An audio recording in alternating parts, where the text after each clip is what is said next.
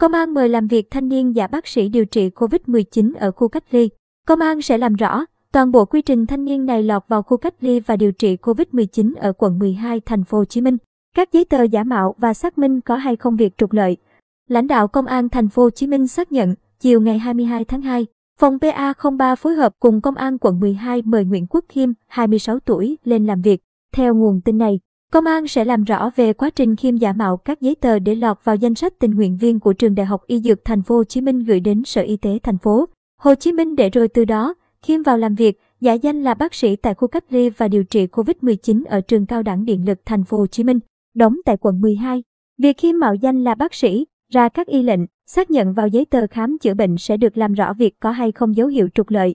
Theo đó, ngày 22 tháng 2 báo Pháp luật thành phố Hồ Chí Minh có bài báo về trường hợp Nguyễn Quốc Khiêm đã giả là thạc sĩ bác sĩ vào làm việc tại một khu cách ly, điều trị COVID-19 tại thành phố Hồ Chí Minh.